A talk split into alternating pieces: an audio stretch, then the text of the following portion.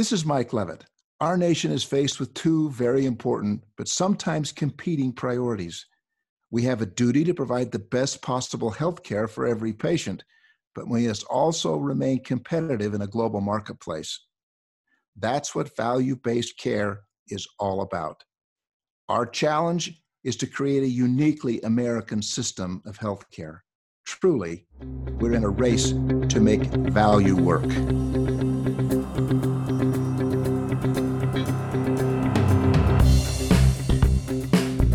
Welcome to The Race to Value, a weekly podcast hosted by Dr. Eric Weaver of the Institute for Advancing Health Value. The Institute is a nonprofit organization focused on accelerating the industry to succeed in health value. Join Eric as they engage the executives, clinicians, and entrepreneurs who are leading this race to value.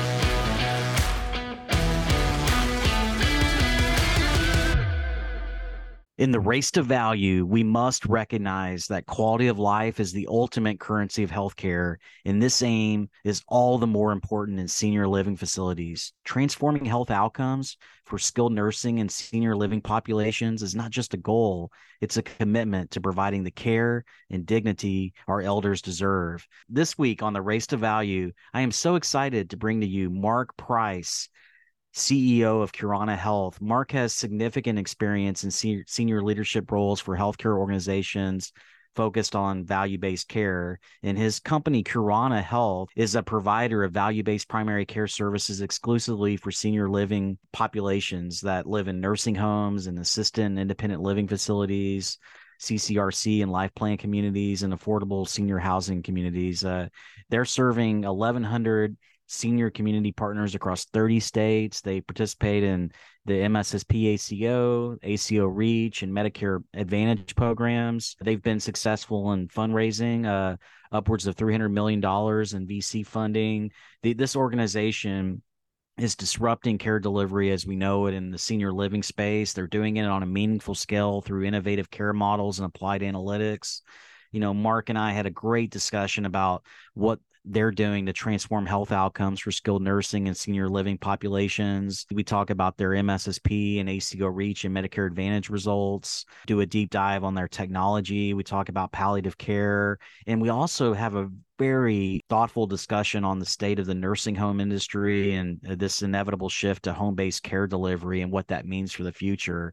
Overall, this was a, a great discussion in this movement to value based care. Curana Health is doing the great work, and it's been a pleasure connecting with Mark, and it's an honor to share him with you. So, without further delay, let's now hear from Mark Price as he joins us this week in the Race to Value. Mark, welcome to the Race to Value. It is incredible to have you on this week to talk about the great work that you're doing there at Curana Health. Yeah, thanks, Eric. Well, let's begin our conversation today talking about the opportunity that we have here in value transformation to provide an integrated model of care to better serve senior living residents. There's an estimated 27 million people that are aging into the 75 plus cohort through 2050 it's going to result in rising age, higher acuity levels. Residents are going to be moving into senior living at an accelerated pace. And, you know, with this in mind, I know Curana Health has a, approach to value based care that's different than the conventional risk bearing entities. You provide services exclusively for the senior living industry, including nursing homes, assisted and independent living facilities, memory care, continued care, retirement communities, affordable senior housing communities your 750 plus providers are serving more than 1,100 senior living community partners across 30 states. The foundation of Curana Health's business model is its participation in the MSSP ACO, ACO Reach, and value based Medicare Advantage programs.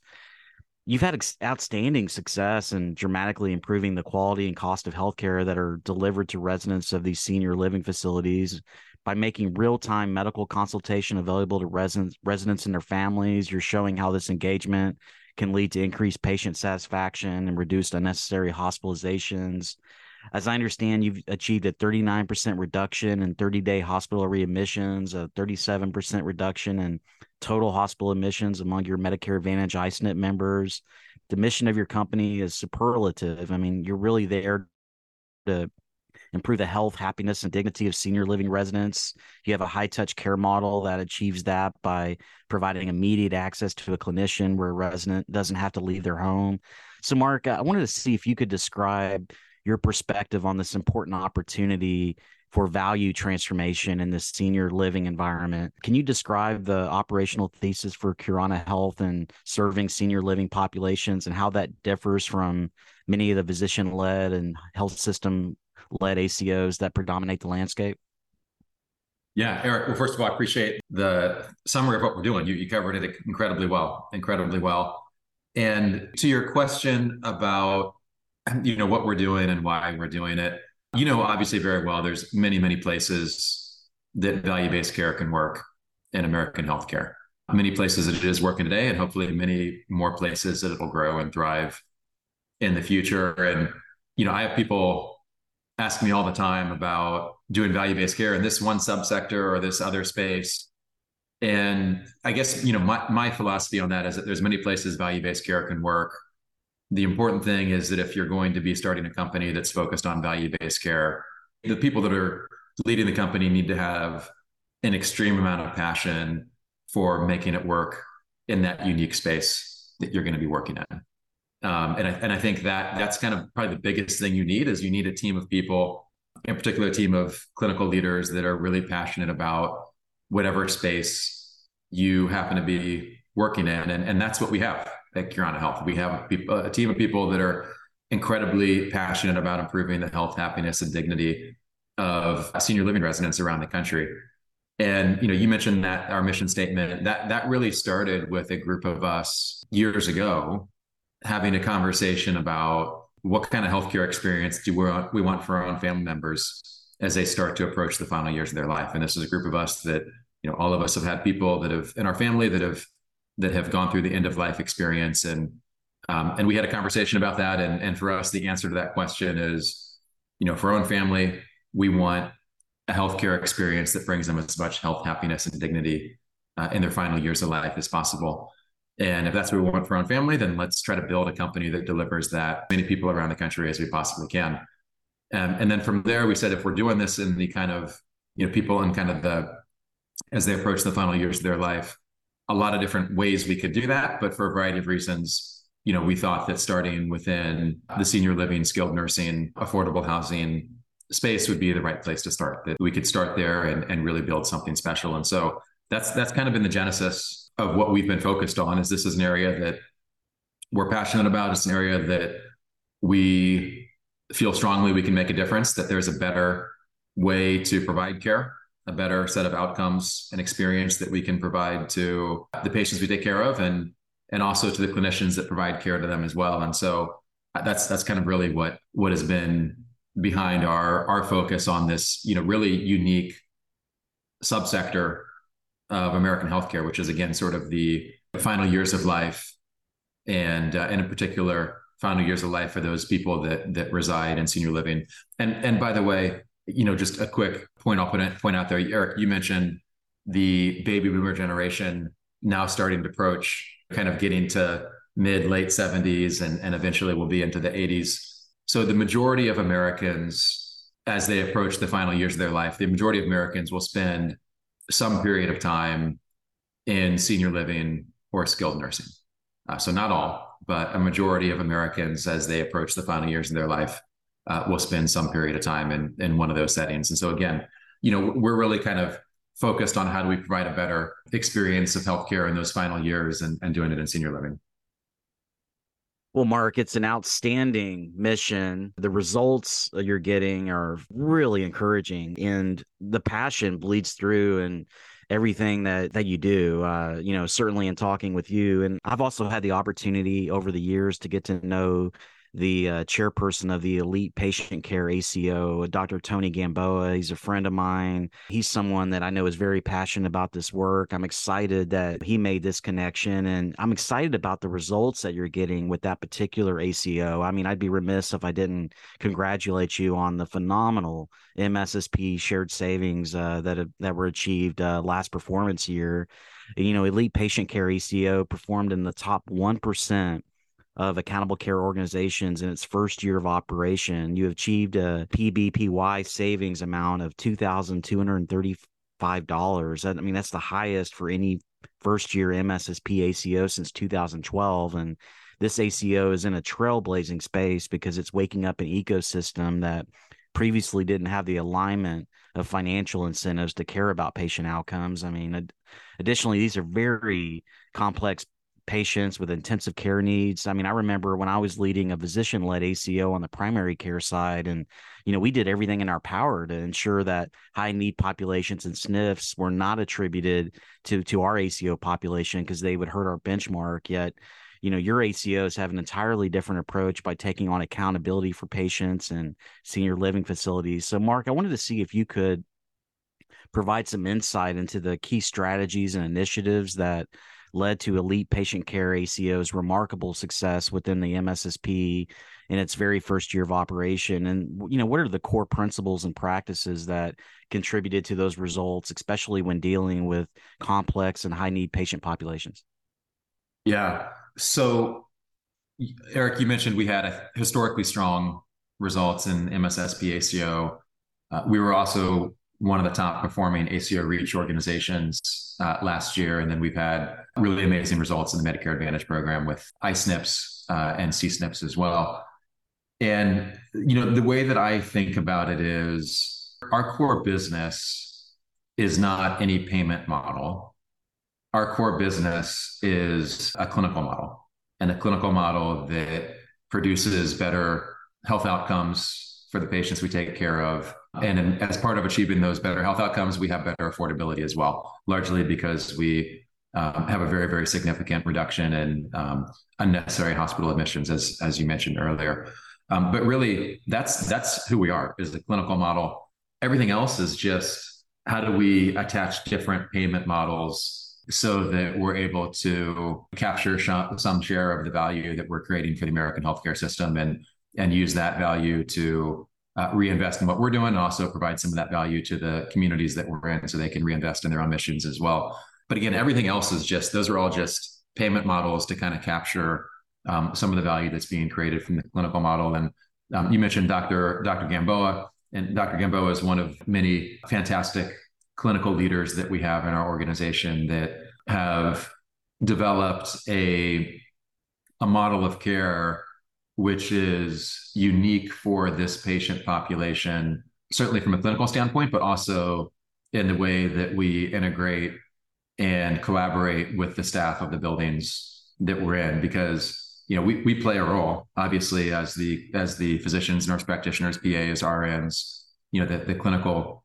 care that we provide. But of course these people are all living in buildings where they're surrounded 24 7 by the staff of the building. And so the model we've built is it's going to have principles that you know eric you've seen talking to people in other settings doing value-based care. So there's you know a lot of sort of risk stratification and then defining visit frequency and a team-based approach and you know really getting to understand our patients on a detailed level. So there's all those things that you're going to see in other models. You you've looked at outside of the senior living space.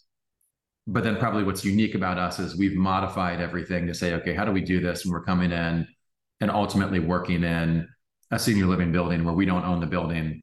We're coming in and working with other people's staff and and there's a role for our clinicians, but there's also a huge role for the staff of the building that we're in. And so how do we integrate everything clinically, operationally, technology, workflows, um, so that it's as seamless as possible. Sort of where does the work our team is doing end, and where does the work that the uh, the community that we're in where, where does sort of one start where does one end and where does the other one start and so that's probably a, a, just a big part of what we've done is that you know this space is just so different than any other part of american healthcare and we've spent years years now really building a model which is just so unique and so designed to be integrated into this very, very unique ecosystem of American healthcare, which is senior living and skilled nursing.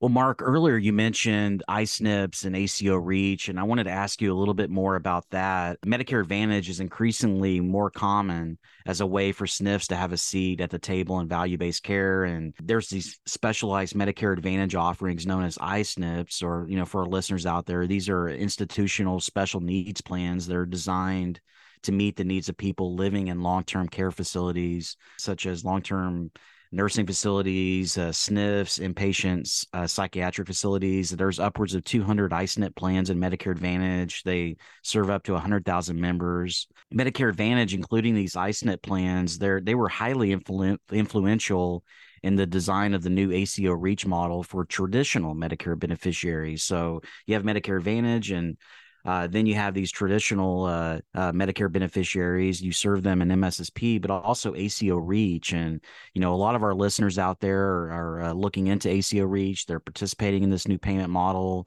It you know operates with the same levers as Medicare Advantage. It uses prospective capitated payment for professional or, or global risk. It appeals to nursing homes, as I understand, that can really deepen their clinical capabilities. I mean, that's the motive behind I-SNPs and value-based models of care. So, you know, Mark, I wanted to see if you could explain, you know, how Medicare Advantage and ACO Reach are positioned in your value-based portfolio, and what's what's the potential of those programs to build a bridge from MSSP to better serve patients with complex needs in senior living communities. So, Eric, to your point, we we operate Medicare Advantage I-SNPs um, in a number of places in the country, and actually, in many cases, we do that where the facilities that we're in actually have ownership in the plans as well, which is pretty cool. So the facilities actually become owners of of Medicare Advantage plans that are designed for senior living and and uh, skilled nursing residents. And so, and, and those have been very, very successful. And so uh, again, we we operate those, and really, you can think of an I-SNP institutional special needs plan. It's really a, it's a Medicare Advantage plan, so it's a subset of the Medicare Advantage program, but it's a Medicare Advantage plan which is entirely designed for residents of a, a institutional care setting. Um, and so again, it's just it's a subset of the Medicare Advantage program, but plans that are designed specifically for uh, this population that needs you know needs a uh, a high degree of care, uh, institutional level of care. And so again, we you know we've operated those throughout the country and and, and had good results. And you know, Eric, kind of the way, the way that I think about it is that it, kind of getting back to what I said before, our core, kind of the, the heart of our organization, is really a, a clinical model that delivers results, and everything else is just around. Then how do we actually, you know, if we're delivering these great results, how do we also kind of align the overall healthcare payment model to a payment model based on outcomes as opposed to volume of services. And and so we we view both Medicare Advantage as well as the original Medicare programs as we want we want to have a presence in both because every building we come into, there's some people that are on Medicare Advantage and there's some people that are on original Medicare. Um, that's you know the case. Some buildings are more on one side or the other, but every building is going to have some of both. And so we you know we want to have strategies for both you know, on the Medicare Advantage side, again, we, you know, we we operate plans, and in some cases, we partner with external Medicare Advantage plans. And then on the original Medicare side, we have both MSSP and ACO REACH. I get asked all the time, I guess all the time, about the differences between MSSP ACO to ACO REACH to Medicare Advantage.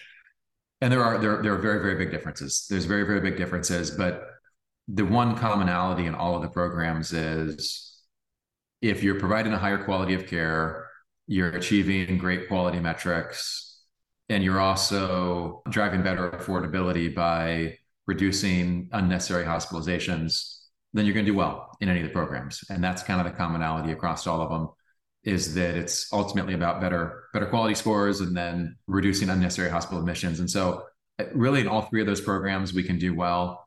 You know, MSSP ACO and ACO REACH both of those are for the original Medicare beneficiaries. And so, you know, right now we have certain states that were in MSSP ACO, other states that were in ACO REACH. We kind of like having a foot in both programs so that we can continue to evaluate both programs as they evolve. And there's just value in having a, a presence in both programs. And um, and we'll continue to sort of you know evaluate that over time, MSSP versus ACO REACH. But as of right now, we really think there's value in having a presence in both, being able to learn in both. And again, there are some some differences in them, and and being able to kind of learn learn from both those programs. But all of those programs are good, and you know, and and it's it's nice as well. CMS and CMMI have really been recently adding some nice innovations to these programs that we're really excited about. And so, just as an example, ACO REACH to a large degree and then MSSP to a lesser degree, we can do things like allow the facilities that we're in to provide skilled services to their residents without needing a qualifying uh, three day stay hospital admission beforehand if they're in our ACO region, in some cases, if they're in the MSSP ACO.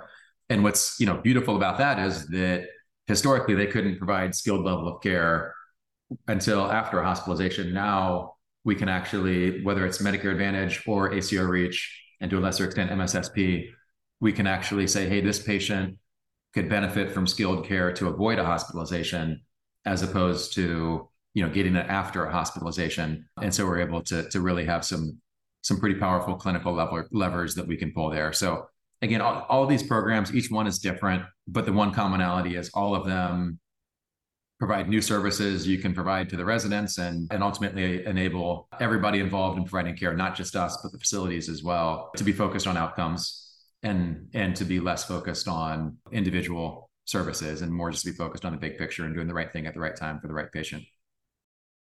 Well, Mark, you again have had great results in MSSP and ACO Reach and Medicare Advantage, and you know we've talked about the the cost and utilization, the quality. You've also had a ninety six percent satisfaction rate that reflects a outstanding patient experience. Uh, you've really been able to build this high touch integrated care model to serve these residents in these senior living communities. And as I understand, uh, you've been able to underpin that with technology enablement you know it's enhanced the communication and clinical decision making of your network's care teams to enhance health outcomes with a really high risk population you've partnered with Innovaccer to establish a technology environment that can unify patient records share care plans maintain continuity of care across all settings and value-based care contracts as the company's growing. And You've also partnered with NetSmart to enhance care coordination and care delivery, and leveraging technology in this way is so critical to enhance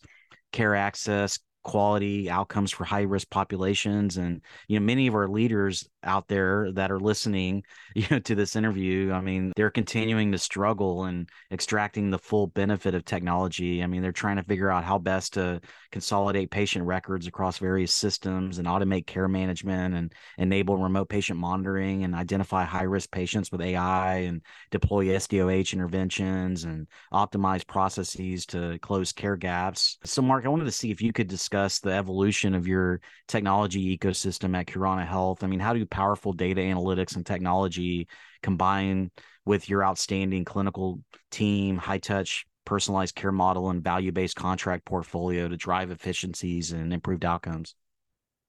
Yeah. So, Eric, we've tried to be incredibly intentional about ensuring that everything that we build from a technology standpoint uh, is something that our our physicians and nurse practitioners are are asking for and that it's going to be highly valuable for them. And, and, and the reason I start there is because I think over the last five or 10 years, there's been a number of healthcare companies that get so caught up in announcements around technology and, and talking about their technology that you know sometimes it, it feels a little bit like technology for technology's sake as opposed to technology that's that's really driving a, a material clinical outcome which is better than what can be achieved with uh, you know with commercial products that are already out there. And so we've really really tried to be intentional. And and with our technology needs i think of things in three buckets as we think about our technology strategy.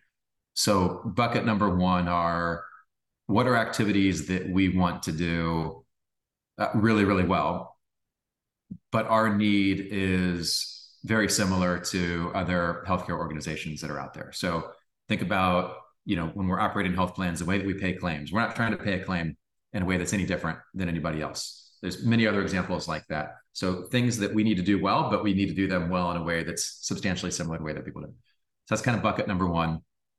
uh, bucket number two is what are things that that are truly truly unique to us that there are you know either no or very few healthcare organizations that have a need which is uh, the same as our need and so you know that bucket would be a lot of our analytics that we provide to our providers because there's not many other large scale medical groups that are focused on this unique specific patient population so the way we think about quality metrics and all the different sort of tools and, and things that we're putting in front of our providers it really is unique a lot of the data and alerts and um, and suggestions and so forth really are unique to us. And so that's one that's really unique. And then bucket number three is kind of somewhere in between where uh, there's some degree of similarity, some degree of difference between us and others. And, and, and the reason I start with that framework is, you know, that first bucket of our needs are similar to others. We really just look for best in class external. Bucket number two is where we look to build something either ourselves or in partnership with others.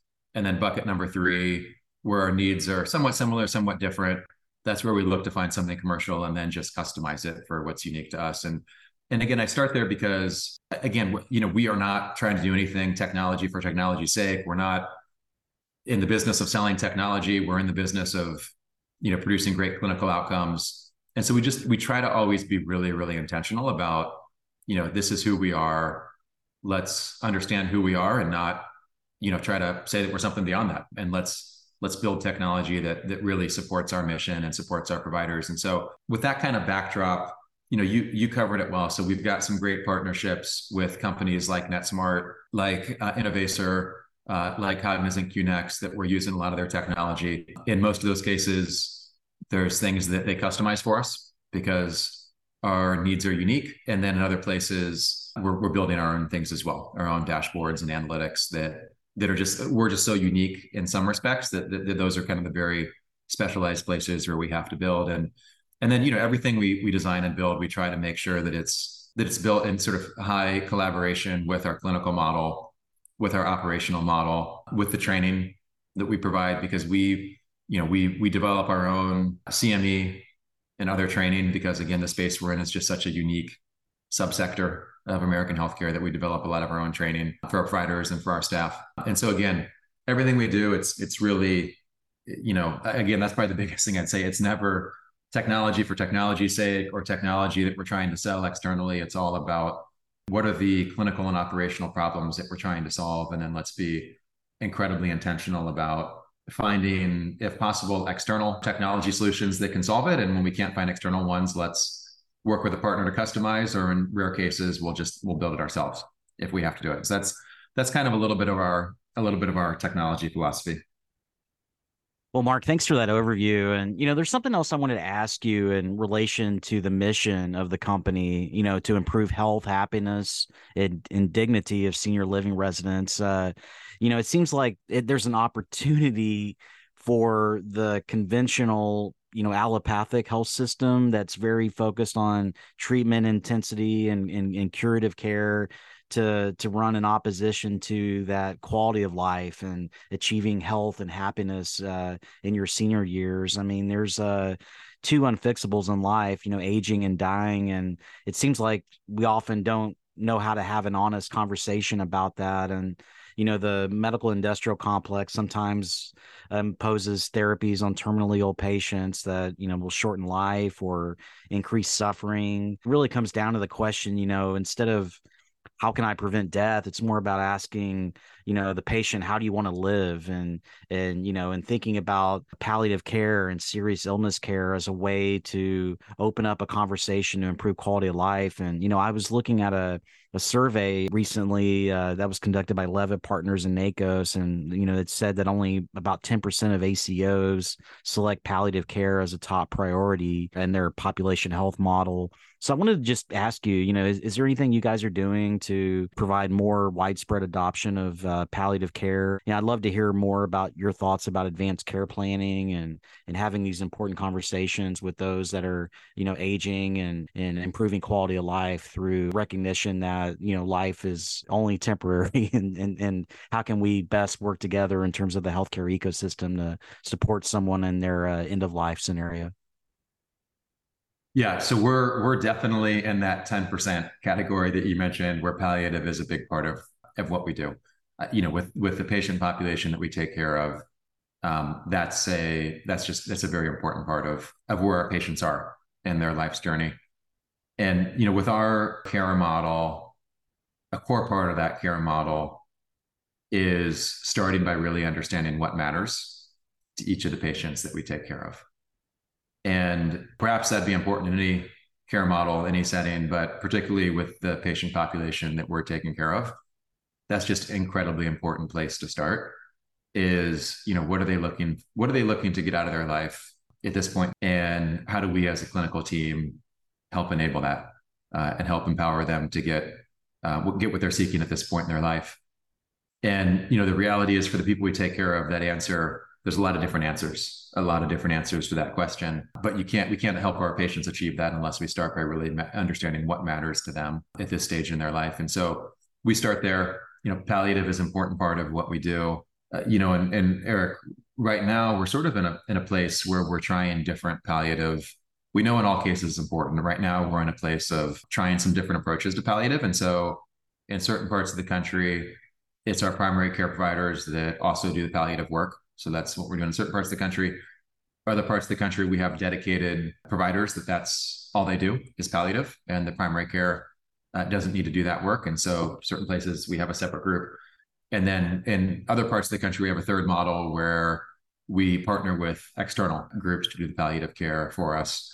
And so we're looking at all three of those. Um, you know, my background is I, I, I started my career as an engineer, so I'm I'm very big on sort of trying different things and then looking at the data seeing what the data tells us is the best way uh, to move forward, and then and then we try to implement that more broadly. Um, but right now, you know, we know palliative is very important, including advanced care planning discussions. Um, to your comment on that, we know that's an important thing for people at this point in their life.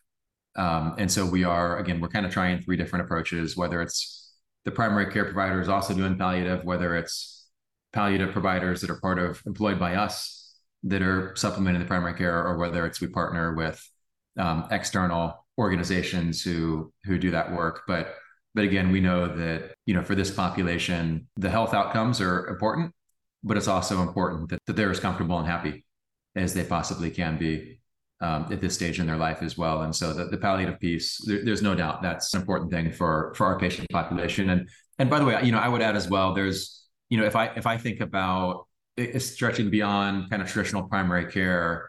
You know, palliative is a big thing for us. Psychiatry and behavioral health is a big thing for for us and for our population. There's there's a handful of other areas like that where we're really you know focused on let's find the right partners. And in parts of the country where we can't find the right partners you know we'll if we need to we'll we'll employ those areas ourselves as well. But there's a handful of areas adjacent to primary care that are just particularly important to this population and that and that we know it's just a big you know it's a big part of what we need to uh, to achieve success whether we do it ourselves or whether we partner with others well, Mark, I also wanted to get your take on the challenges facing the senior living industry. I mean, senior housing was hit hard by COVID 19 with high mortality, staff turnover, and related occupancy. And this traditional fee for service world that we're in, you know, it was under immense pressure during that time uh, due to its focus on volume over quality. And, you know, that's certainly paved the way for a company like yours. And, you know, during the early phases of the pandemic, you know, government funding and waivers and extensions from lenders,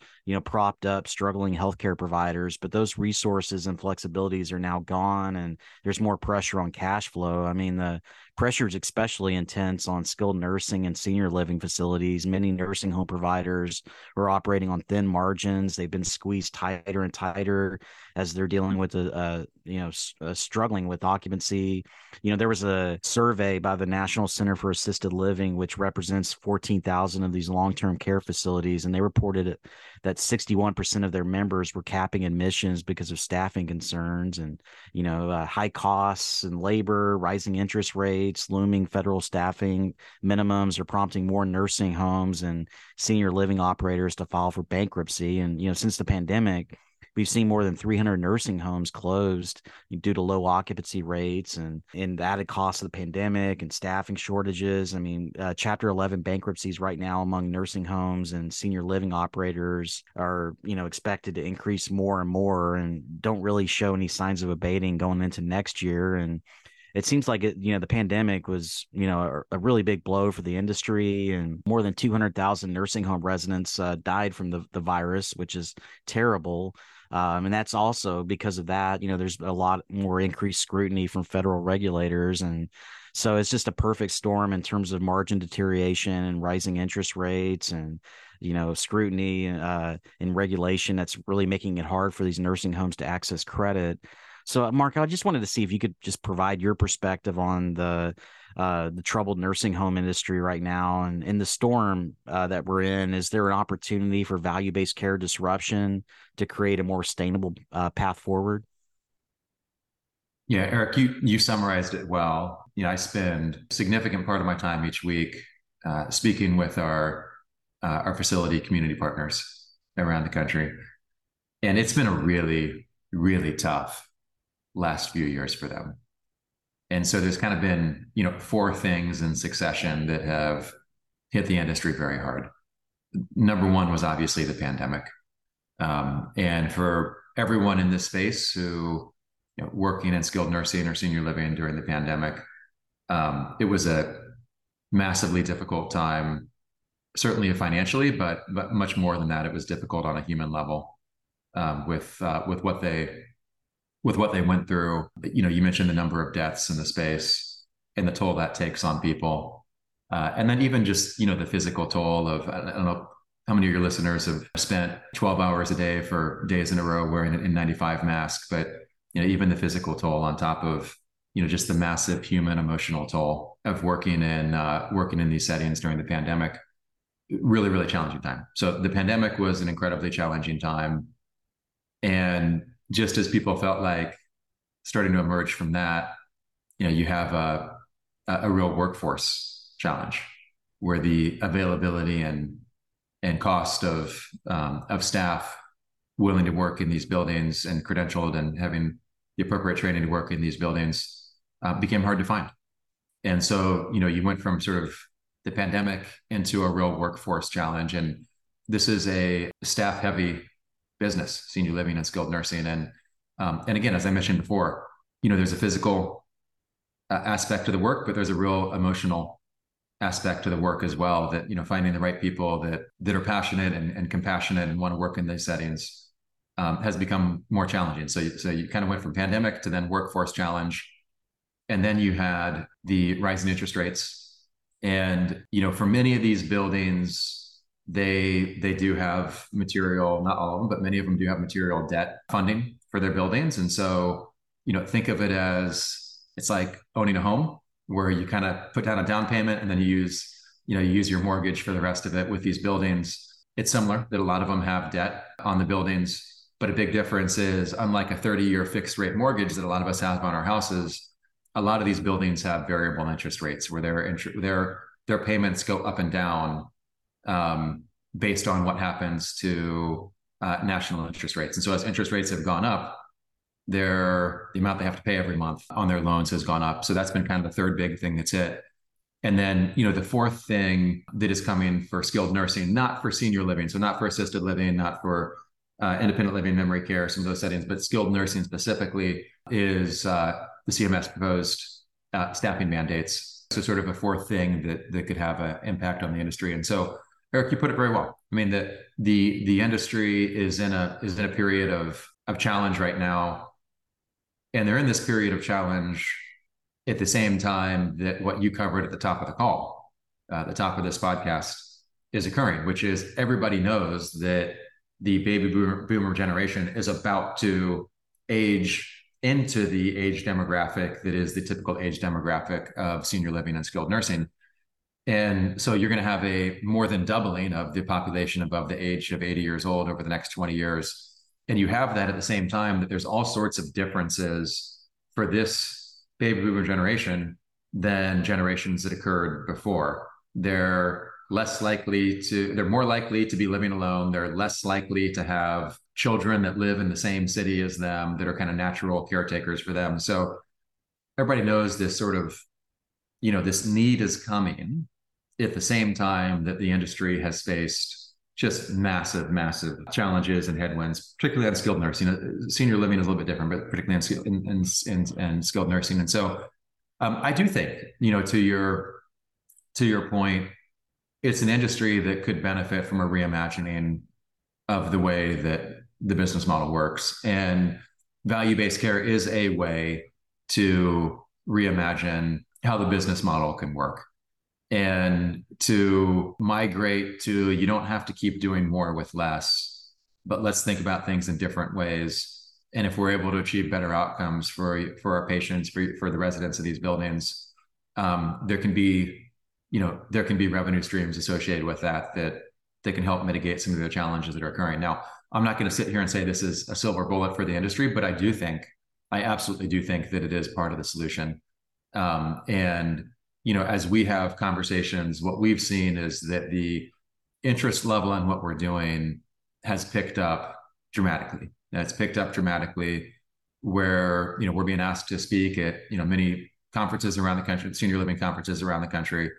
Um, people want to learn about our model. We're always happy to talk about it. Um, you know it's a you know whether it's whether they're working with us or whether they're you know looking to do it on their own or work with somebody else um, we're big believers in uh, in value based care.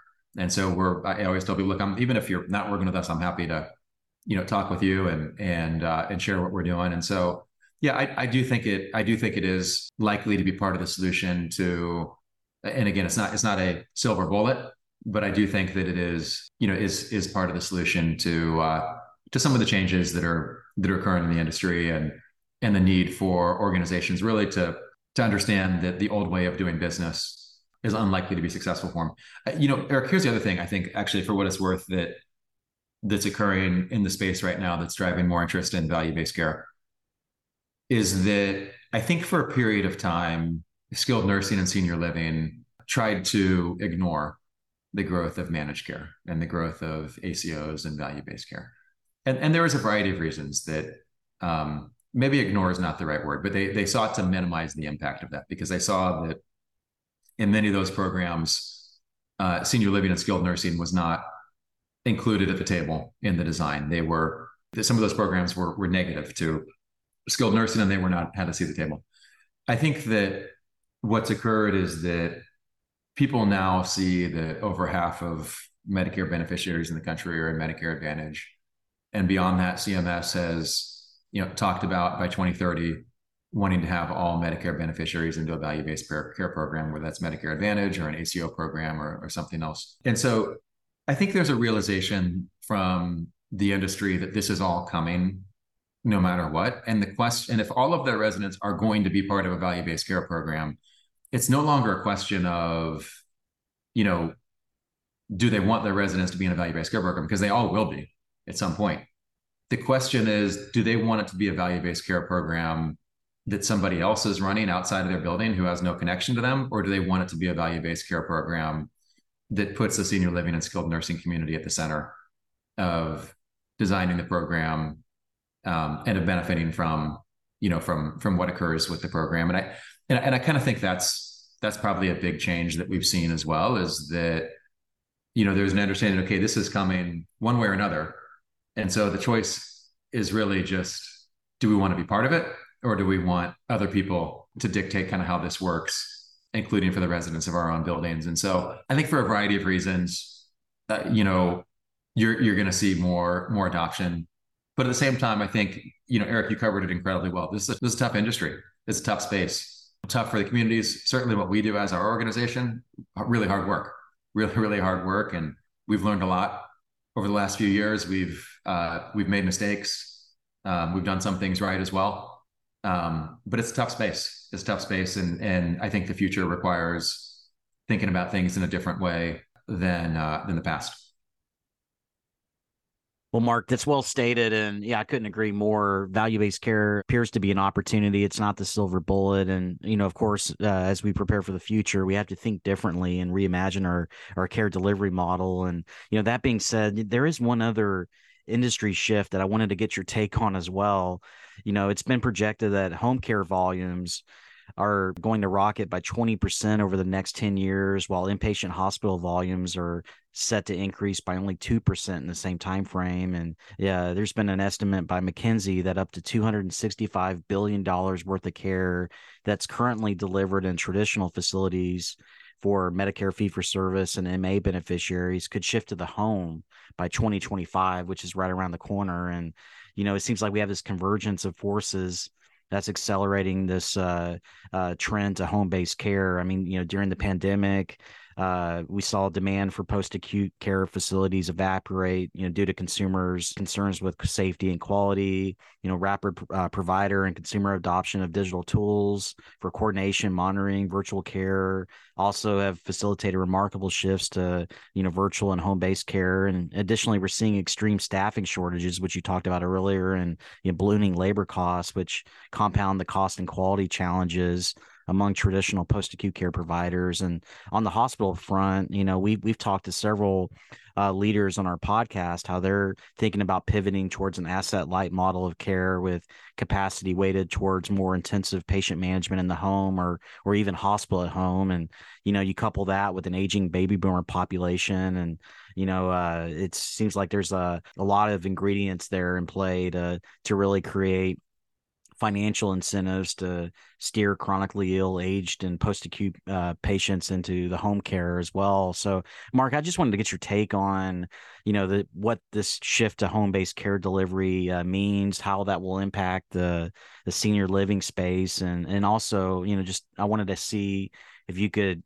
I also wanted to ask you if there's an opportunity for both payers and providers to seize market share, you know, during this transition while also creating value along the way.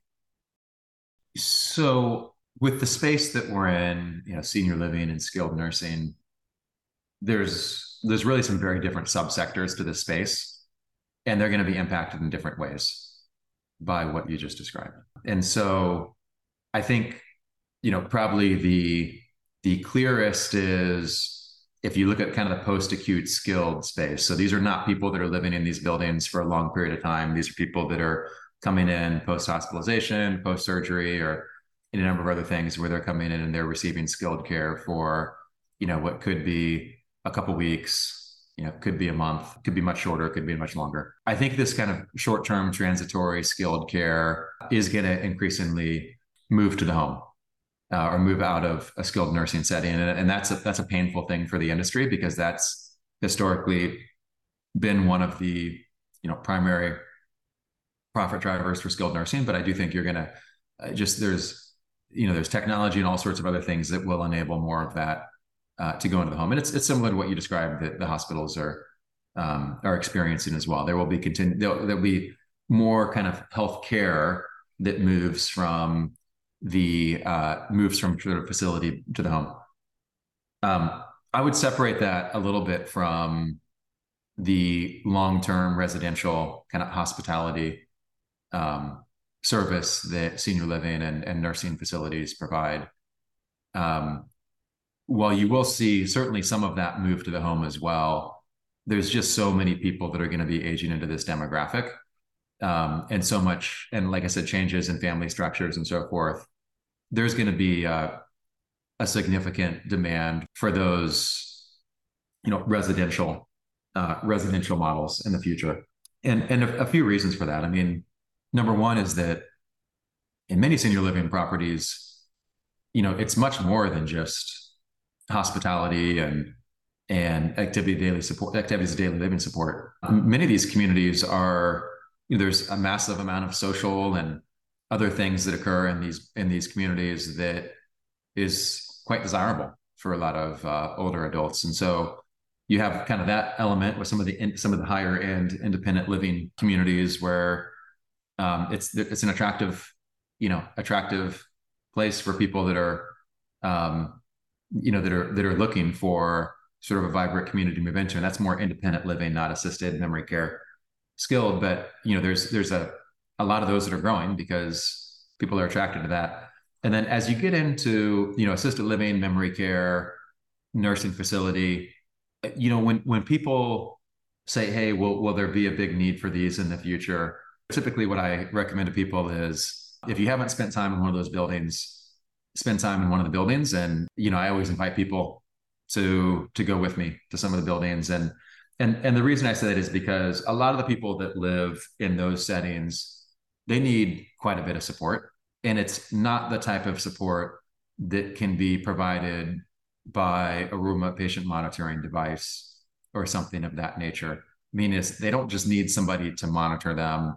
They need people to use the restroom, to eat their food, to bathe, to really kind of go through day to day life. These are people that need a lot of support. And so, you know, unless if, if they don't have that at home, um, there's going to be a big need. There's just there's just going to be a big need, and and senior living tends to be a good way to provide that that sort of day to day support that that people need. And again, I I think sometimes people overestimate the extent to which technology can uh, provide solutions when what when what in, in many cases what people need really is is again just they need support with you know with with going through their day. And so um, and if it wasn't senior living you would you would need staff on site in their house unless they have family that is that is that is able to uh, kind of provide that that round the clock support. So again i mean i I think of it kind of differently, the different subsectors. Of course, a lot's going to move to the home across the board, but it is a little bit different. The skilled,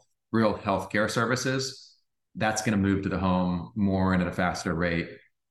The people that are there because of other reasons related to activities daily living or whether they just like the social aspect of living there, I think that's a little bit of a different story. And and so that's a little bit of how I think about it. And and by the way, you know, in, in this space, this what you're bringing up, this is a topic that's discussed at almost every single conference is, you know, forecasts for uh, so what what's going to happen in the future. And so there's there's you know loads of publicly available forecasts about uh, what's going to happen in each subsector of senior living and skilled nursing over the future. And so I, I, would encourage people that that's all you can look stuff up. There's all sorts of different forecasts and opinions about how this will play out with with a lot of the trends that, uh, that you just mentioned, Eric. That there's ones that are tailwinds for the space, and there's ones that are major headwinds for the space as well. And so again, there's probably people that that could that could uh, there's forecasts that that walk through a lot of this that maybe can cover it more eloquently than I did.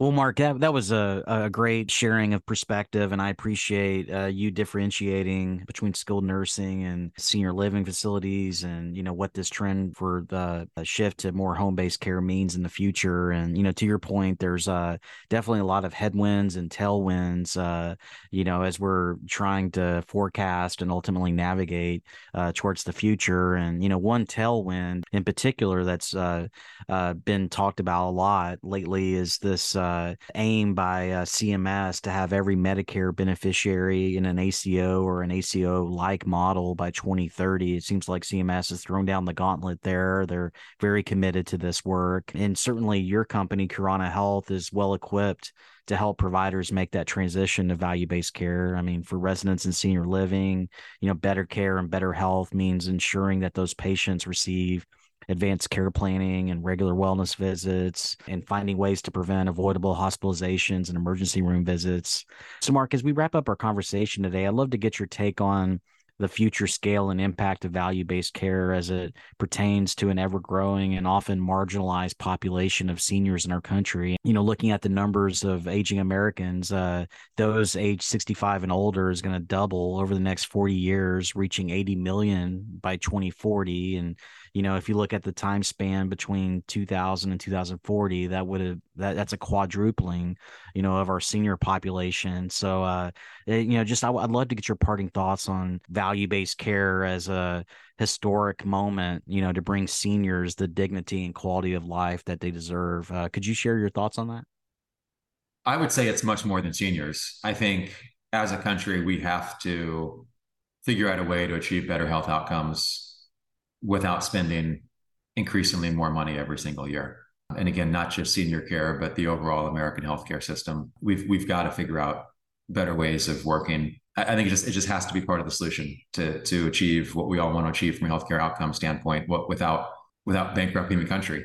so um, I you know I think this has to be part of the solution. And you know all the stats.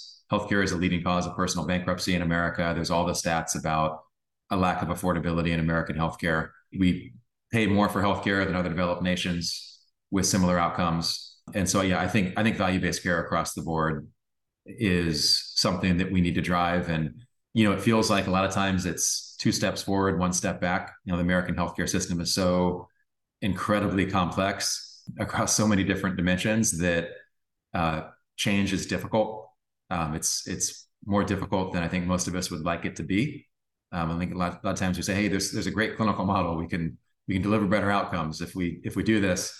Everything else will fall into place." And it's never it's never quite that simple navigating the complexity of American healthcare. But but I do think it's just I think that is a tremendous opportunity that's in front of all of us. And and you know, like I said at the top of this uh, podcast, there's so many opportunities in value based care across the American healthcare ecosystem. And I think what we need is we just need more people to say, look, this is an area I'm passionate about. I'm going to work with other really, really driven people. We're willing to do this for the long haul. We're willing to put in the time that it that it takes to figure out this space and make things a little bit better. And I think that you know the beautiful thing right now is we've got people all over the country tackling different aspects of value-based care throughout American healthcare, just different aspects of uh, digital health. There's so many I think, innovative companies in different parts of American healthcare. And hopefully, if enough of us kind of keep chipping away at this, that that we can, we really can get to a better, you know, a better model of healthcare on the back end where where it's about the outcomes achieved and where physicians and other clinicians have a better work-life balance, where patients have better outcomes, and hopefully where things are more affordable. And so again, I'm, you know, I'm optimistic. I know there's a lot of great people all over the healthcare ecosystem doing great work. And um, hopefully if uh, enough of us keep doing this. And and if if some of that group has has some great success that hopefully it'll be a it'll be a beautiful thing overall for the you know for the american healthcare system. And so you know my hope with with curana health is that you know we're in sort of a unique subsector of american healthcare with you know sort of end of life and and senior living and skilled nursing. And i hope that that we're able to play you know some small part in the overall movement towards value-based care throughout american healthcare well, Mark, that is well said. I mean, I I could not agree more in terms of the, of course, the daunting challenges ahead, but the sense of optimism that I have in terms of reimagining and redesigning the way that we deliver care in this country. It's uh, an economic and a moral imperative that we do that, and we have to have the right people pouring passion and love and in trying to really transform outcomes and create better quality of life for those that we serve. You're certainly doing that work. Uh, leading Curana Health. You've built an outstanding team and great capabilities, and it's been a, a pleasure showcasing that work. And congratulations on all of your uh, uh, results. And I, I, look forward to uh, staying connected and uh, seeing how the company progresses in the future. Uh, really appreciate you joining us on the podcast this week. Eric, I, I do genuinely appreciate you giving me the opportunity because you've had some amazing people on there, and so it's. I know you've had some people doing some bigger stuff than me, a lot bigger stuff than me on your podcast.